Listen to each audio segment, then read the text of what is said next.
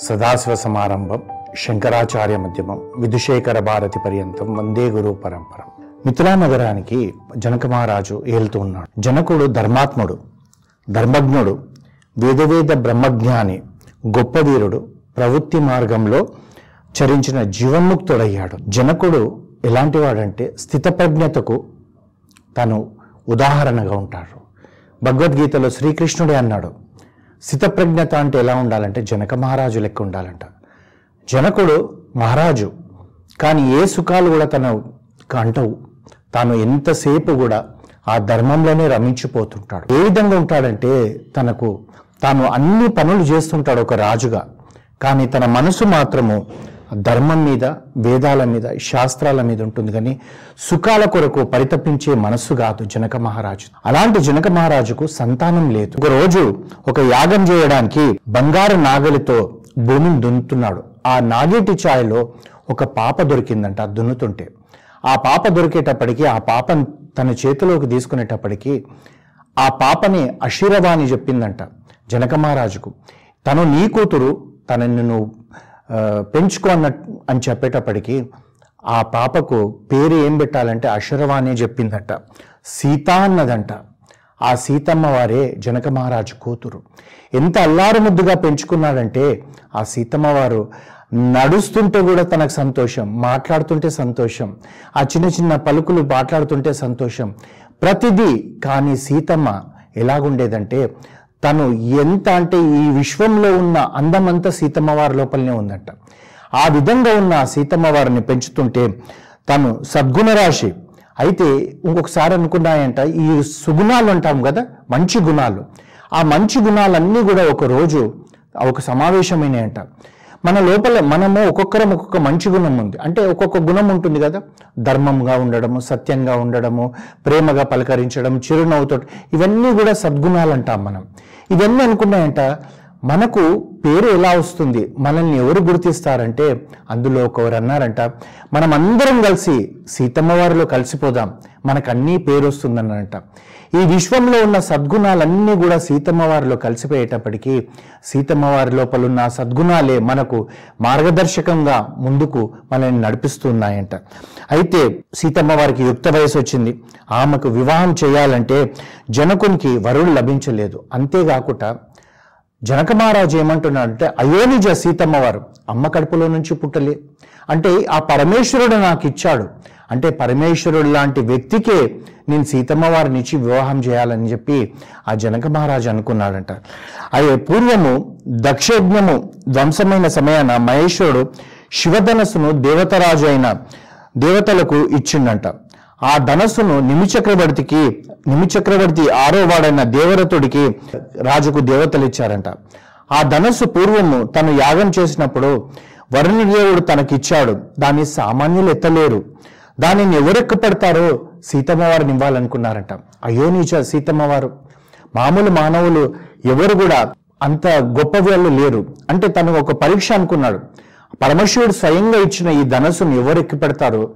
అంటే వాళ్ళు వీరాది వీరులుగా ఉంటేనే అది ఎక్కువ పెట్టగలుగుతారు అంతేకాకుండా తన మనసు ఏం చెప్తుందంటే ఆ శ్రీహరే ఎక్కువ పెట్టగలుగుతాడు మామూలు వ్యక్తులు ఎవరు ఎక్కువ పెట్టలేరు అంటే సీతమ్మ వారు ఆ ఈశ్వరుడు నాకు ఇచ్చిండు ప్రసాదం కింద తిరిగి నేను ఆ ఈశ్వరుడికే ఇవ్వాలనుకున్నాడు.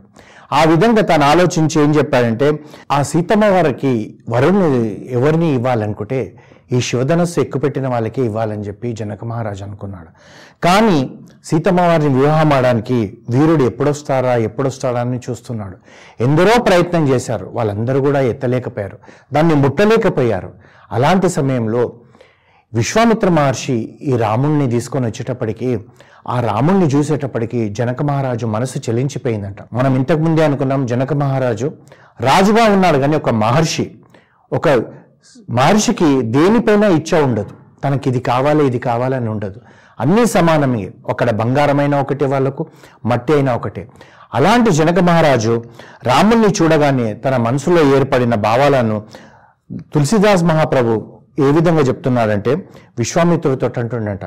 మహర్షి విశ్వామిత్ర సహజంగా నా మనసు ఎప్పుడు వైరాగ్యంతో నిండి ఉంటుంది. నాకు ఏ కోరికలు లేవు. దేన్ని చూసినా కానీ అబ్బో ఇది ఇంత బాగుందా అని అనిపించదు అలాంటిది ఎట్టిది నాకు ఎప్పుడు చలించదు నా మనసులు? అలాంటిది నా మనసును రాముని చూడగానే చంద్రుని చూసిన చకోర పక్షి మాదిరిగా అయిపోయిందని అన్నాడంట. విశ్వామిత్ర మహర్షి చిరునవ్వు నవ్వాడంట. పుంసామోహన రూపాయ పుణ్య శ్లోకాయ మంగళం.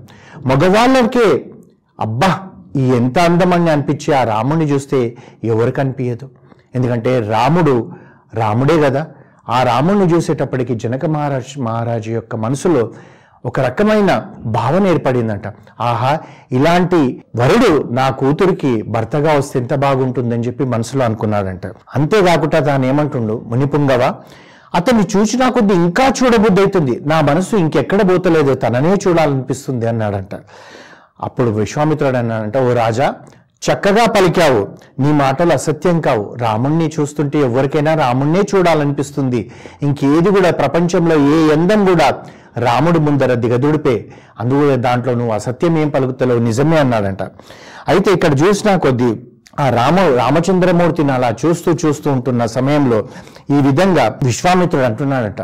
మహారాజా ఈ బాలుణ్ణి ప్రేమించని సజీవ ప్రాణి ఈ ప్రపంచంలో ఉండదు. ప్రతి ఒక్కరు రాముణ్ణి ప్రేమిస్తారు. ఎందుకంటే రాముడు ఆ విధంగా ఉన్నాడు గనక.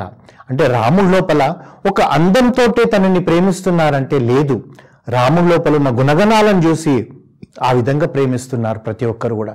ఈ రోజు కూడా మనం చూడండి రామా అనేటప్పటికీ మన మనసు ఎంత పులకరించిపోతుంది సీతమ్మ అనేటప్పటికి ఎలా పులకరించిపోతుంది ఆ ఇద్దరు కూడా ఒకరిని మించిన ఒకరు అందంలో ఒకరు మనకు సంశయం ఏర్పడుతుంది. రాముడు అందంగా ఉన్నాడా? సీతమ్మ అందంగా ఉందా అంటే ఒకసారి రాముడిని చూస్తే రాముడే అందంగా ఉందనిపిస్తుంది. ఒక పక్కన మళ్ళీ కళ్ళు తెప్పి సీతమ్మ వారిని చూస్తే సీతమ్మనే అందంగా ఉందనిపిస్తుంది. ఆ విధంగా జనక మహారాజు తను ఇంకొక మాట అంటుంట వీరిని దర్శించని నేత్రాలు వ్యర్థమే కదా అన్నాడంట. నిజమే కదా. రాముణ్ణి చూడని కళ్ళు మనకెందుకు? రామనామం చెప్పని ఈ పే నోరు మనకెందుకు? రామనామం వినని ఈ చెవులు మనకెందుకు? అదే మనకు కావాల్సిందంతా కూడా రామ రామ రామ. ఈ రామ అనే పదమే మన లోక మన జీవితాన్ని మార్పు తెచ్చేస్తుందని చెప్పి ఆ రోజు త్రేతాయుగమే కాదండి జనక మహారాజుకే కాదండి ఈ రోజుకు కూడా మనం అంత పులకరించిపోతాం. అందుకే కదా సీతారాముల కళ్యాణం అవుతుంటే మనం ఎంత పులకరించిపోతుంటాం? ఈ రోజు విగ్రహ రూపంలో ఆ కళ్యాణం అవుతుంది. మరి ఆ రోజు కన్యాదానం చేసేటప్పుడు ఆ జనక మహారాజు ఎంత సంతోషపడి ఉంటాడు? ఈ ప్రపంచంలో ఉన్న సంతోషం అంతా ఆ రోజు జనక మహారాజు హృదయంలోనే ఉండి ఉంటుంది. ఆ విధంగా ఉండడానికి కారణం ఏంటంటే రాముడా సీతమ్మవారా అంటే ఆ ప్రశ్నకు బదులు ఇప్పటికి ఇన్ని యుగాలైనా ఎవరూ చెప్పలేకపోతున్నారు. ఈ విధంగా జనక మహారాజు విశ్వామిత్రుడి దగ్గర తాను సెలవు తీసుకొని వెళ్ళాడంట రేపు ఉదయం వస్తానన్నాడంట. ఆ తర్వాత ఒక చిన్నగా మనం పక్కకు వెళ్దాం వాల్మీకి రామాయణం నుంచి. రాముడు లక్ష్మణుడు విశ్వామిత్రుడు మిగిలిపోయిండ్రంట. సాయంకాలం అవుతుందంట. అయితే లక్ష్మణుడు కనిపించిందంట అసలు మన అయోధ్య గొప్పదా? ఈ జనకపురి గొప్పదా? అని మనసులో అనుకొని అన్నాడంట అన్నా మనం ఒకసారి జనకపురి వెళ్ళొస్తాము గురువుల అనుగ్రహం తీసుకోండి అన్నాడంట. అయితే రాముడు విశ్వామిత్రుడిని అడిగాడంట గురుదేవా మీరు అనుమతిస్తే ఈ జనకపురిని చూసి వస్తామన్నారంట. మనం కూడా అంతే కదండి? ఇప్పుడు ఎక్కడో మనం ఏదైనా పని మీద మైసూర్ పోతే హోటల్లోనే ఉండం. సాయంకాలం సమయం కొద్దిగా అయిందనుకోండి ఆ మైసూర్లో ఉన్న అన్ని చూడ్డానికి పోతాం. మైసూర్ మహారాజా ప్యాలెస్ అనుకోండి మైసూరు యొక్క నగరం అనుకోండి లేదా బృందావన్ గార్డెన్స్ అనుకోండి ఈ విధంగా ఆ రామలక్ష్మణులు కూడా గురుదేవుల దగ్గర అనుమతి తీసుకుంటే గురుదేవులు అంటున్నారట సర్వ సుఖాలకు నిలయమైన మీరిద్దరు నగరం చూచిరండి. మీ సుందరం ముఖ కమలాలను నగరవాసులకు చూపి వాళ్ళ నేత్రాలకు ఆనందం కలిగించండి అన్నాడట. విశ్వామిత్రుడు. ఇవేవి కూడా చిన్న బాలులైన వీళ్ళిద్దరికీ తెలుస్తలేదు గురువులు మమ్మల్ని అంటున్నారనుకుంటున్నారు కానీ నేను శ్రీహరినే నా నేత్రాలు ఇలా ఉంటాయి. నేను శ్రీహరినే నన్ను వాళ్ళు దర్శించుకోవాలని రామచంద్రమూర్తికి ఏ కోశాన లేదు. అయితే వెళ్ళి తొందరగా రండి అని చెప్తున్నాడు గురువులు. ఎందుకంటే చీకటి పడ్డాక ఉండకూడదని చెప్పేసి. ఈ విధంగా మీరు ఇద్దరు వెళ్ళి చూచి రండి నాయనలారా ఇప్పటి వరకు అరణ్యంలో ముగ్గురం సంచరించాము. తన మనసులో అనుకుంటుండ్రు రేపు శివద శివన్ ధనుర్భంగం జరుగుతుంది. సీతారాముల కళ్యాణం జరుగుతుంది. నేను ఒక్కడిని వెళ్ళిపోతాను. మీరిద్దరు చూచిరండి అని మనసులో అనుకొని వెళ్ళిరండి అన్నాడంట. అయితే ఈ విధంగా రాముడు లక్ష్మణుడు ఆ వీధులలో వెళ్తుంటే అయస్కాంతానికి ఇంప ముక్కులు ఎలా ఆకర్షిస్తాయో ఆ అక్కడ ఉన్న వాళ్ళు వీధులలో ఉన్న వాళ్ళు ఆ రాముణ్ణి లక్ష్మణ్ని చూసి అలాగే తేరిపారి చూస్తున్నారంటే ఎవరు వీరు? ఎక్కడి నుంచి వచ్చారు? అసలు దేవతల గంధర్వుల ఎవరు వీళ్ళు? ఈ భూమిపైన నడియాడుతున్నారే? వీరు ఇంత అందంగా ఉన్నారు వాళ్ళని చూసినా కొద్ది చూడబుద్ధి అవుతుందని అనుకుంటున్నారంట. వీళ్ళేమో ఆ నగరాన్ని చూస్తూ ముందుకెళ్తున్నారు వీధులలో. ప్రజలందరూ ఏమో గుమ్మగూడుతున్నారంట. ఆ విధంగా మాట్లాడుతుంటే ఒక దగ్గర చెట్టు కింద నలుగురు మాట్లాడుతున్న మాట్లాడుతూ ఉన్నారంట. ఆ రాముడిని చూసేటప్పటికి వాళ్ళకి నోట మాట ఆగిపోయిందంట. అయితే రాముడు ముందుకు వెళ్ళేటప్పటికి ఆ పెద్ద ఆయన ఎక్కడనంట అసలు నేను ఇప్పటివరకు ఏం మాట్లాడాను? నేను అన్నీ మర్చిపోయాను నీ బాలులను చూసేటప్పటికి నేను చెప్పింది ఏదైనా గుర్తుంటే చెప్పండి ఆ తర్వాత మనం మాట్లాడుకుందామన్నారంట.